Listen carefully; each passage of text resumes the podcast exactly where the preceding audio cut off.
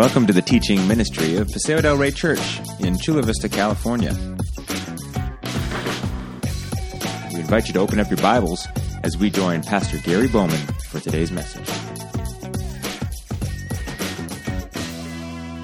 Hey, so since you're seated, I think I'm going to be seated too for a little bit today, a little warm. And uh, we are talking about uh, good and angry, and we've been talking a lot about bad and angry as well. And the scriptures tell us really clearly, Paul tells us in Ephesians, to in your anger, do not sin.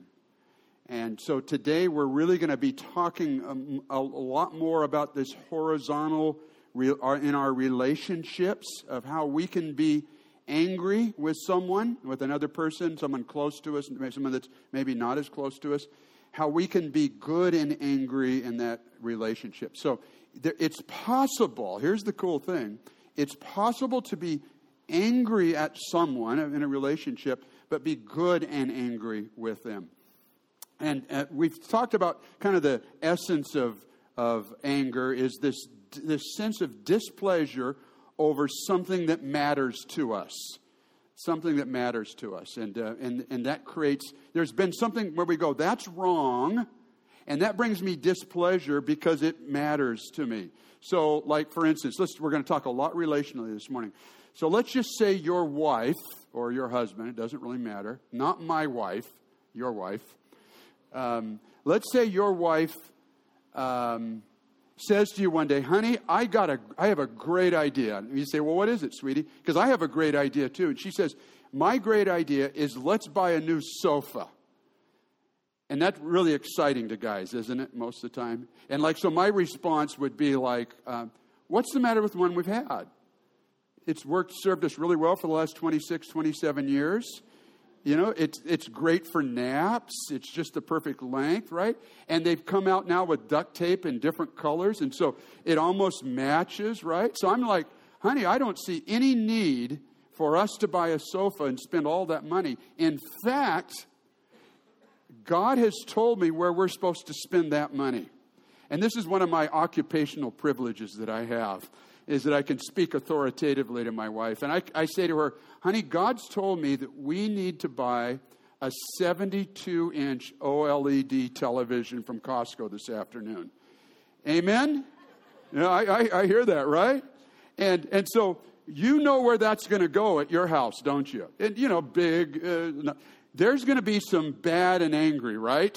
And, and some of us respond by getting quiet and seething and just kind of walking away, but man, you, you can tell the volcanoes inside. Others of us, we start arguing and debating and challenging and getting loud and getting angry. Well, you're, and what do we say? Well, you're always like that. That's what us loud guys do, right? You're always like that. I remember the time that I gave in well, I kind of remember the time I gave in one time, you know, and, and you create these, these caricatures. You're always, you're never, you're, you're always thinking about, you know, and, and this just thing just kind of goes on and on and on, bad and, bad and angry, right? Now, what do we say? That, bad, that all anger is about displeasure about something that matters to us. And what we've discovered over the four weeks that we've been studying, one more week next Sunday, um, what we've been discovering is the problem is, is what matters to us. And what matters to us most of the time is it's really simple us. That's where we get into trouble. That's where our anger becomes bad and angry because what matters is us. Not only matters to us, but what matters to us is us. It's, it's my convenience or my desire to how we're going to spend this money or my desire where we're going to go on vacation or my, my preference about where we're going to eat tonight. Um, and and, and what, what the problem is, and we talked about this two weeks ago, is that I've placed myself on the throne, that I'm playing God. And so if you, if you step across the pathway of the Almighty me, uh, there's going to be a lot of bad and angry in this situation. And so it's this, this, it's this thought of what matters to us is us. And we need to repent of that. That's, that's a serious sin because there's a sin underneath it, and as that is that I'm playing God. And we need to continually be in repentance and, and fighting against that sin that anytime we're interrupted, anytime we're, um, uh, our will is not done, uh, that we need to repent of that kind of an attitude. And, and something I've noticed about my bad and angry, and you've noticed about your bad and angry, is it's almost, I'm, I'm going to say, I think it's almost always destructive. So when April and I are bad, when I'm bad and angry with April, um, in the way that I'm bad and angry with her, I never come away from that, that bad and anger feeling better about her. I never come away from that going, wow, she is just one heck of a woman. Man, I love her. Instead, I come away feeling um, feeling like I've, knowing that I've harmed her. Because, because one of the things we want to do when what matters is us is we want to push the other person down so that we can be raised up. And so we've been destructive to that other person. We haven't been constructive in any way at all. And so in my anger, I often do sin, and you often sin. And so, how do what we're going to talk about this morning for just a little bit is how do we redeem our anger? How do we in, in relationships with each other husband, wife, parent, child, co worker to co worker, neighbor to neighbor, sibling to sibling. How do we be angry and yet not sin? How do we redeem this, this anger so that it doesn't become destructive? Now, I want us to turn in our Bibles to Luke 6. And, and I'm sorry if you have a hard time reading. Um, we don't want to turn the lights on. It, it's not cooler, but it feels cooler with them off, right? They're fluorescent, so they don't create any heat, I understand. Luke chapter 6. And, and I, I want to talk about the, the I want to think, talk about the things that matter to God. Now you say, I thought you were going to talk about relational. Yes, and the reason we're going to talk re- relational and about what matters to God is because what we ought to get good and angry about with each other is what matters to God. And I don't know if you know this or not, but but being being bad and angry about your kids disturbing your television show doesn't matter a lot to God. I'm not saying God's not interested and involved in that, that but that doesn't bring God displeasure or um, um, somebody um, driving slow in front of you. That doesn't matter. That doesn't bring displeasure to God. So we're not going to talk about those things. In fact, to show you how, how destructive um, uh, bad and angry is. One of the one of the fellows in the church was telling me uh, recently that he and his wife and a couple other couples they went camping up in Julian one week and had a great time camping up in Julian. And on the way home, he had some new tires on his car, and he loved his car. He loved going around those curves coming down out of Julian. As he was coming down the, those curves, there was a really slow driver in front of him really slow. And he was trying to pass him, and he couldn't pass him. And he was getting hotter and hotter and hotter. And finally, his wife, in wisdom, said to him, This shows the destructiveness of bad and angry. Because he had the right to the road because he was on the throne, right? He was playing God. And that road belonged to him, and someone was interrupting what he wanted to do. And so finally, his wife, in wisdom, said to him, Honey, are you going to let that driver ruin the great weekend we have? See how destructive anger can be? And he, without much wisdom, said back to her, Yes, I am. There's some feels something good about bad and angry, isn't there? And it's just so hard to let go of. And what we're going to look at is how do we let go? What helps us to let go of those things that don't really matter to God? And how do we hold on to those things that really do matter to God? So here we are in Luke um, chapter 6, and I'm going to give you a spoiler alert. I'm going to, we're going to start in verse 36, and then we're going to work our way back. So I'm going to tell you the answer, and then we will fill it, kind of backfill it. Um, Luke chapter 6, verse 36. This is Jesus speaking, and here's what he says Jesus says, Be merciful just as your Father is merciful. So here's the here's what needs to become infused in your displeasure about something that matters to you mercy. Just one really simple word. If, if you want to if you want to redeem your relation anger in your relationships ask the Holy Spirit to hook up with the IV of mercy in your life and drip that, not just drip it, but pour mercy into your displeasure. And you, the amazing thing that will happen is that your anger will turn from destructive to constructive. And mer- God's the mercy of Jesus Christ that He's given to us will begin to begin to permeate the relationships of things that really matter to God and matter between you and your husband, you and your kids, and it'll begin to permeate that displeasure you have something. So, so here, here's, here's the definition. Here's the definition of good and anger that we're going to use today the constructive displeasure of mercy. That mercy, when it enters into our anger or to our um, a displeasure about something that matters to God, that mercy can change our, our anger from uh, destructive to constructive. Now, let's see how that works. Jesus tells us, right in verse 36, to look to your heavenly Father and to be merciful just as your Father is merciful. So you're already a child of God. You don't have to become a child of God. This is for people who are already Christians, who are already believers in God. Because you are a child of God, something fundamentally different happens in you because you have experienced the mercy of God yourself, and you're able to give that mercy to other people. Uh, so go back up, for instance, we'll just look quickly at verse 27. But to you who are listening, I say, love your enemies, do good to those who hate you. Bless those who curse you. Pray for those who mistreat you. Now, I want you to understand that mercy is not saying that something wrong didn't happen. That's, that's being apathetic or that's being a lazy relationally. The only time you give someone mercy is when they've done something wrong. So that's a prerequisite. And so what mercy does is it looks the wrong right in the eye. And it says that was wrong and it displeases God and it displeases me. This is all an internal internal conversation that we're having having with ourselves. And we say and we say, "Well, how does God treat me?"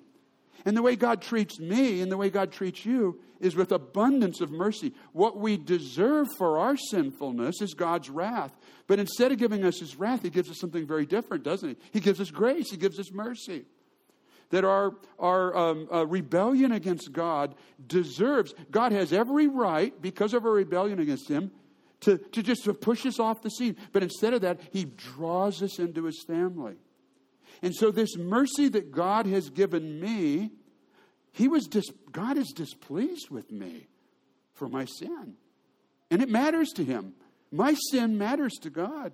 He is displeased with me, but instead of being destructive with me, because of mercy, He is constructive with me. And He's redeeming me, and He's restoring me, and He's transforming me and you, if you're a believer today, into the image of His Son. It's a long process. But he looks, God looks the wrong in the eye and he does something constructive about it. Uh, so look there again at verse 27. But you who are listening, Jesus says, I say, love your enemies. Now, some of us could get the idea, well, that means my enemies, the people who make me angry, or I say make me angry, I'm just going to stand at the, at the distance and um, not be mean to them. That's not what Jesus says. He, what Jesus says is when someone is your enemy, you approach them. He's, Jesus says in, in, in Matthew's Gospel, chapter 5, he says that your Father in heaven sends the rain on the just and the unjust. He sends the sunshine on the evil and on the good. So God doesn't stand in heaven and just be indifferent. Well, I'm not going to, I'm just going to kind of ignore, ignore, that person. But no, instead he becomes actively involved to reach them by sending the rain and refreshment and healing so they might realize where this gift came from, that it came from him, that it came from our Heavenly Father. And so J- Jesus doesn't just say, um, uh, just ignore the wrong. It is a wrong. But instead, in His mercy, He does something constructive and He goes to the cross for us. And He dies on our place. And we get to be these, these recipients of Him pouring His mercy into our lives. So that now, and then, so therefore now, we can pour that mercy out into other people's lives. Even our, what does He say in verse 27? But to those who are listening, I say, love your enemies. Your enemies. And you know, when you're angry at your wife, you don't classify her as your enemy most of the time. She's still your wife. She's still your husband. He's still your husband. Still your kids. But boy, do we? Jesus says, "Love your enemies. Do do good to those who hate you. Bless those who curse you. Pray for those who mistreat you. When you could do harm, you don't. That's what mercy does. Instead of doing harm, it does good in the relationship. When you could retaliate, and retaliation is the easiest, the most natural reaction in the world. And we retaliate in all kinds of different ways. Some of us retaliate by getting louder, some of us retaliate by getting quieter. Some of us seethe and smolder, and that's how we retaliate. And so for the next 10 days, every time you say something that person that's smoldering, they just give you a one word answer yes, no. Well, they're just as angry as the explosive person, right? And they're retaliating in their own way. But mercy helps us to be constructive when there's displeasure instead of destructive. When you could keep reminding them, mercy helps us not to be. So there's this wonderfully constructiveness of the mercy of God, the constructive displeasure of mercy for all of us. Now, let me, let me, let me illustrate now how this works in the Gospels. Take your Bible and turn to the right uh, over the Gospel of Luke, chapter 19 over the Gospel of Luke, chapter 19. And, and, and I'm going to tell you a story that Jesus tells. That Jesus not only, or, excuse me, Jesus doesn't tell it, Luke tells it. And it's about Jesus. And as you listen to this story, I want you to really to bring this home. I want you to think about your husband or your wife. I want you to think about your parents or your kids. I want you to think about people that occasionally you become bad and angry with. And I want you to realize that sometimes what your husband or wife or whoever it is, they do things, not just they didn't wash your socks right or they didn't want to go to the same restaurant you wanted to go. That stuff doesn't matter to God. But they do things wrong that displease God. And I'm going to use one word to describe a whole bunch of different things, but it's here's the word that sometimes we do to other people that God that that that that, that, that is displeasing to God, that matter to God. We disrespect one another. And this, this is just the this is the umbrella, okay? Disrespect. We disrespect each other by embarrassing one another in, in a public setting that, that, that, I think that brings displeasure to God. We disrespect each other by poo pooing the other person's feelings or, or, or ideas. We, can, we have the power with our words and our attitudes and our actions and our eyes. You know, a roll of the, of the eyes at the right time, you know what that says to the person? You're stupid. You're less than. And that, that brings displeasure to God. Even without saying the word stupid, you can bring displeasure to God by disrespecting someone that you love. Or a neighbor that you maybe not don't love, but you have a neighborly relationship or a coworker. That, that, and I, and I think of I think of arguments that April and I have had. You know, they've been about um, how to discipline the kids. She sees it one way, and I see it another way, and that's surprising. That's that's not surprising, is it? That we see things differently. We were raised in two very different families, but when I belittle her, what, however I belittle her, whether it's with my eyes or with my words, and make her feel less that angers God. That brings displeasure because, because my wife April is a, is a, is a, a, a creation of God. And just because we disagree about the way we raise kids, my, my bad and angry is never the. And that's when I roll my, my eyes at my wife or my kids, that's destructive. They don't go away from that going, wow, boy, dad, I love dad all the more. that distances us from each other, doesn't it? And that's the last thing any of us want to do is distance ourselves with, from each other. But our bad and angry does that very thing in relationships. And, you know, um, and I'm going to talk a little more about marriage than we usually do, and, and, but I hope you can generalize this. But, you know, when, when April and I married, we took a vow.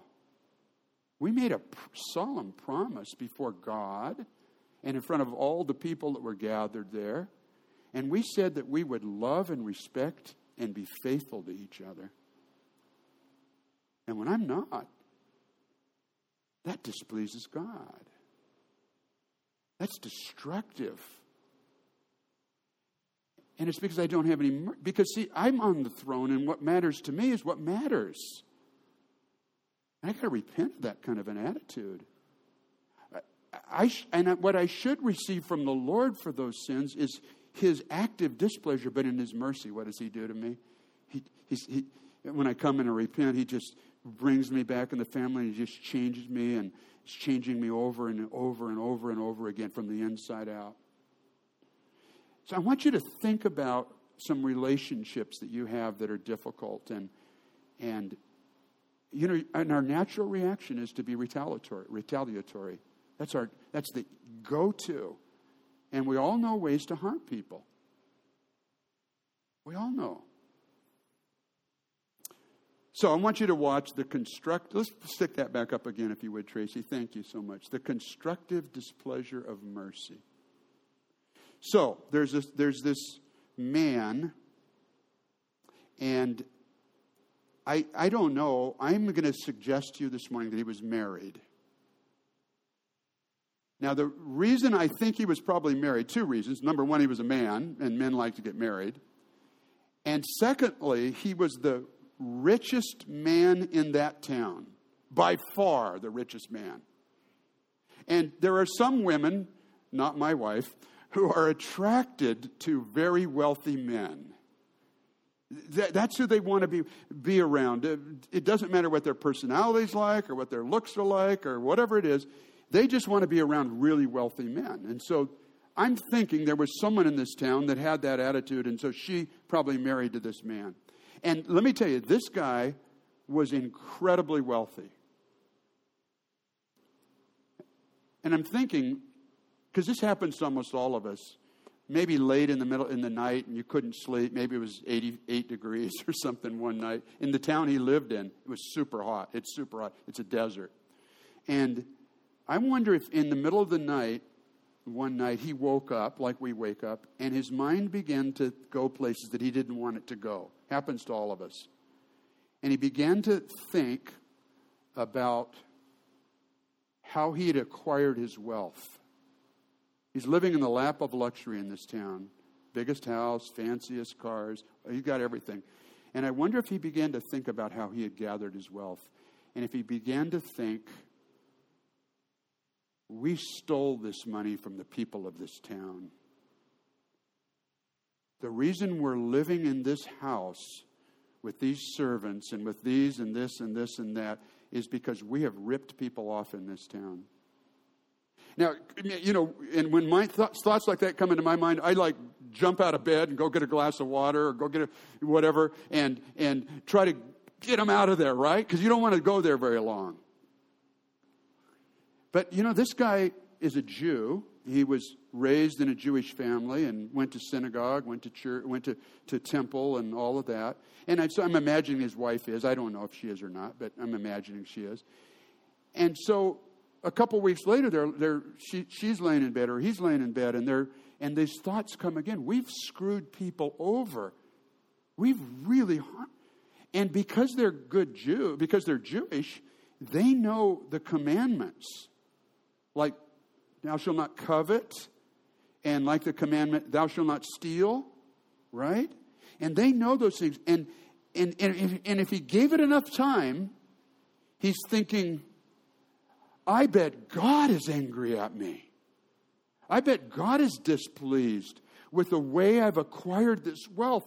But he couldn't keep thinking that, right? So he jumps out of bed and goes get a glass of wine and gets busy doing something, some more business deals or whatever he's going to do, because he doesn't want to think that way. But then something really curious happened. And a lot of times something curious happens, doesn't it? He heard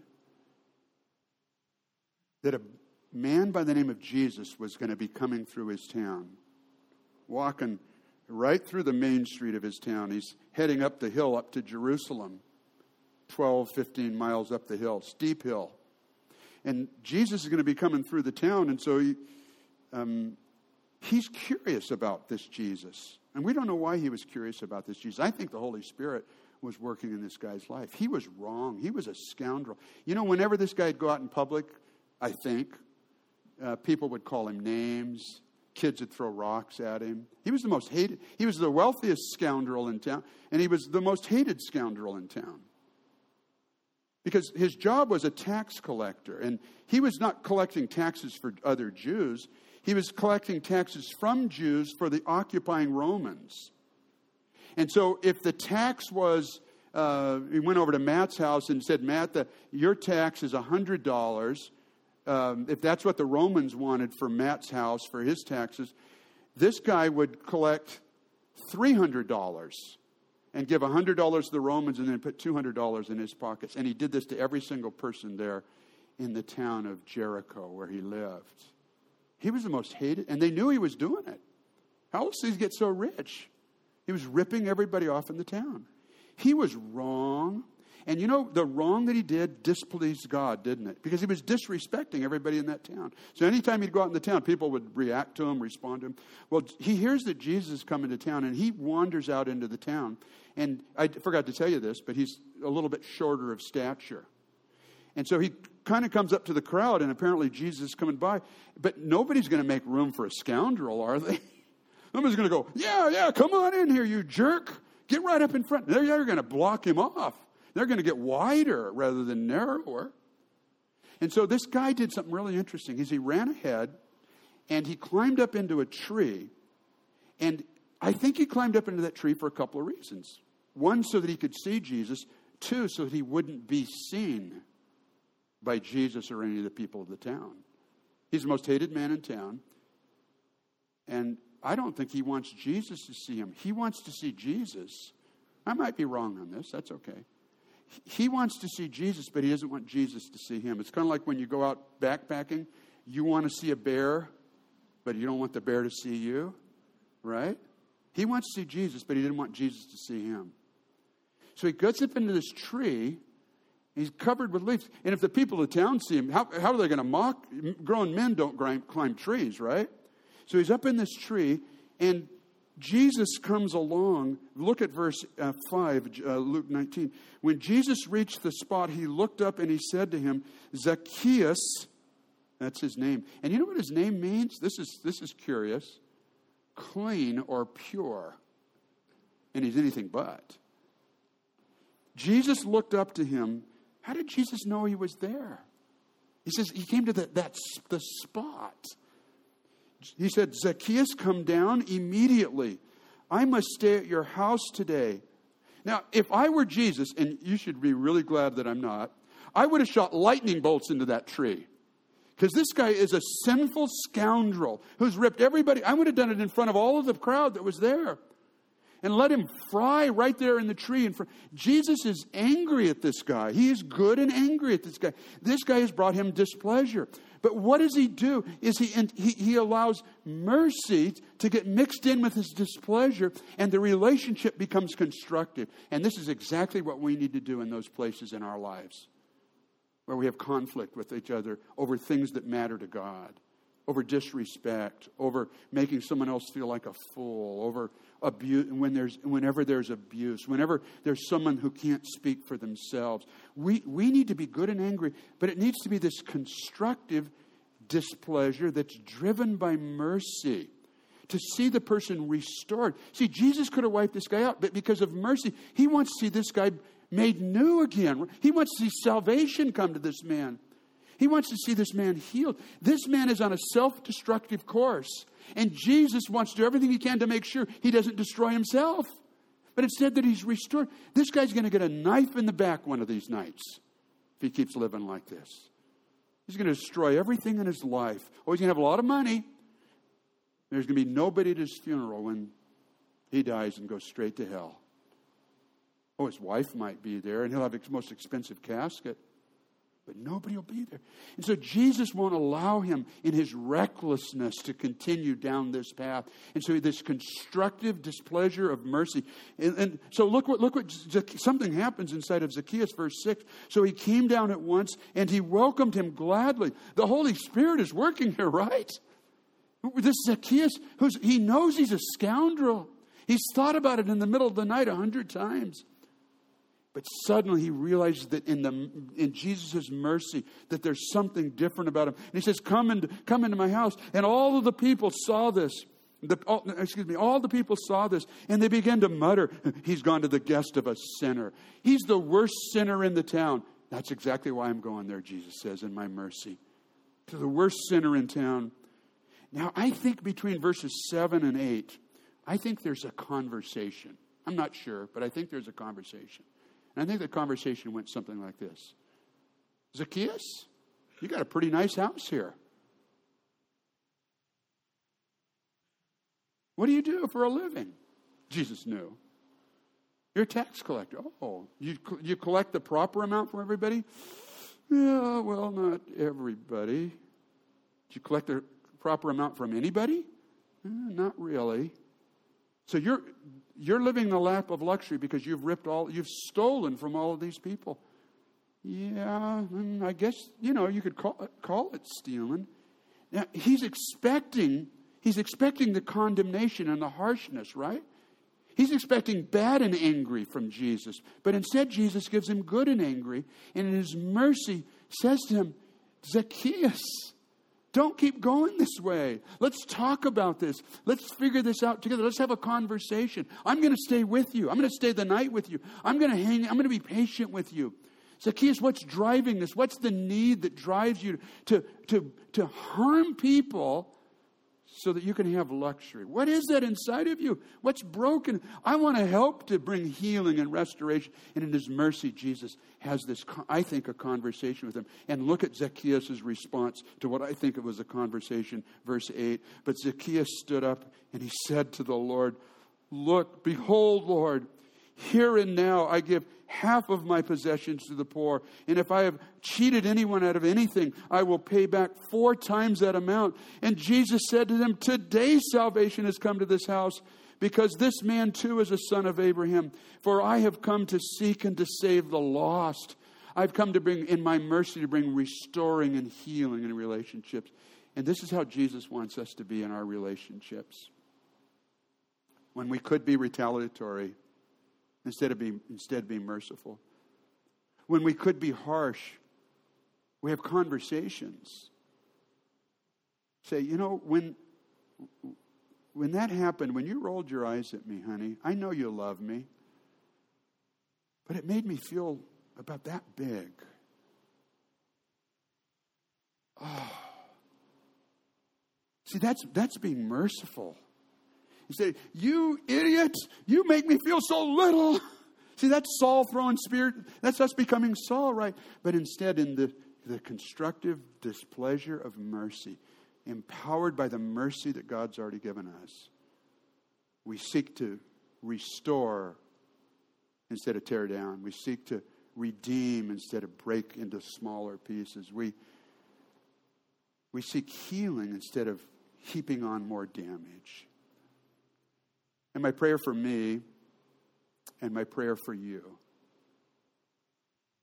is you wouldn't be fearful of being good and angry. Not about a slow driver or what restaurant to go to, but about the things that matter to God. When people are disrespected, or they're silenced, or they're abused, or belittled, I pray you wouldn't be afraid to, to serve in the serve that other person in the constructive displeasure of mercy, the mercy you've received and I've received from Jesus. Let's pray together.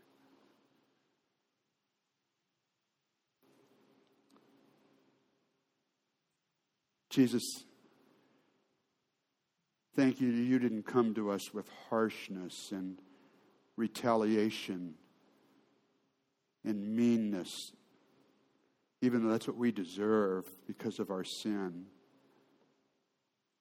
But in your mercy, you've come in reconstructing our lives and going to the cross and paying the price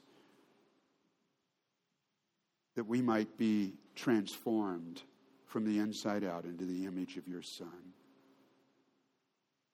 And Jesus, I pray for my relationship with my wife and my kids and grandkids and parents and neighbors and friends and Jesus, where it's so easy for me to not be merciful. And it feels so good sometimes to be, to retaliate and to pay back. But that instead I would be, and that we would be, more and more like Jesus, full of Him, motivated and driven and fueled by the grace that He gives us. That in mercy, those dis- things that displease you and displease us, that we could have good conversations about them and we could communicate how much we're still with that person, even they've, though they've hurt us. That they might be, they too might be rescued from the recklessness of their lives. And there might be growth and restoration. That Jesus, change us by your mercy. May we be merciful. In Jesus' name, amen.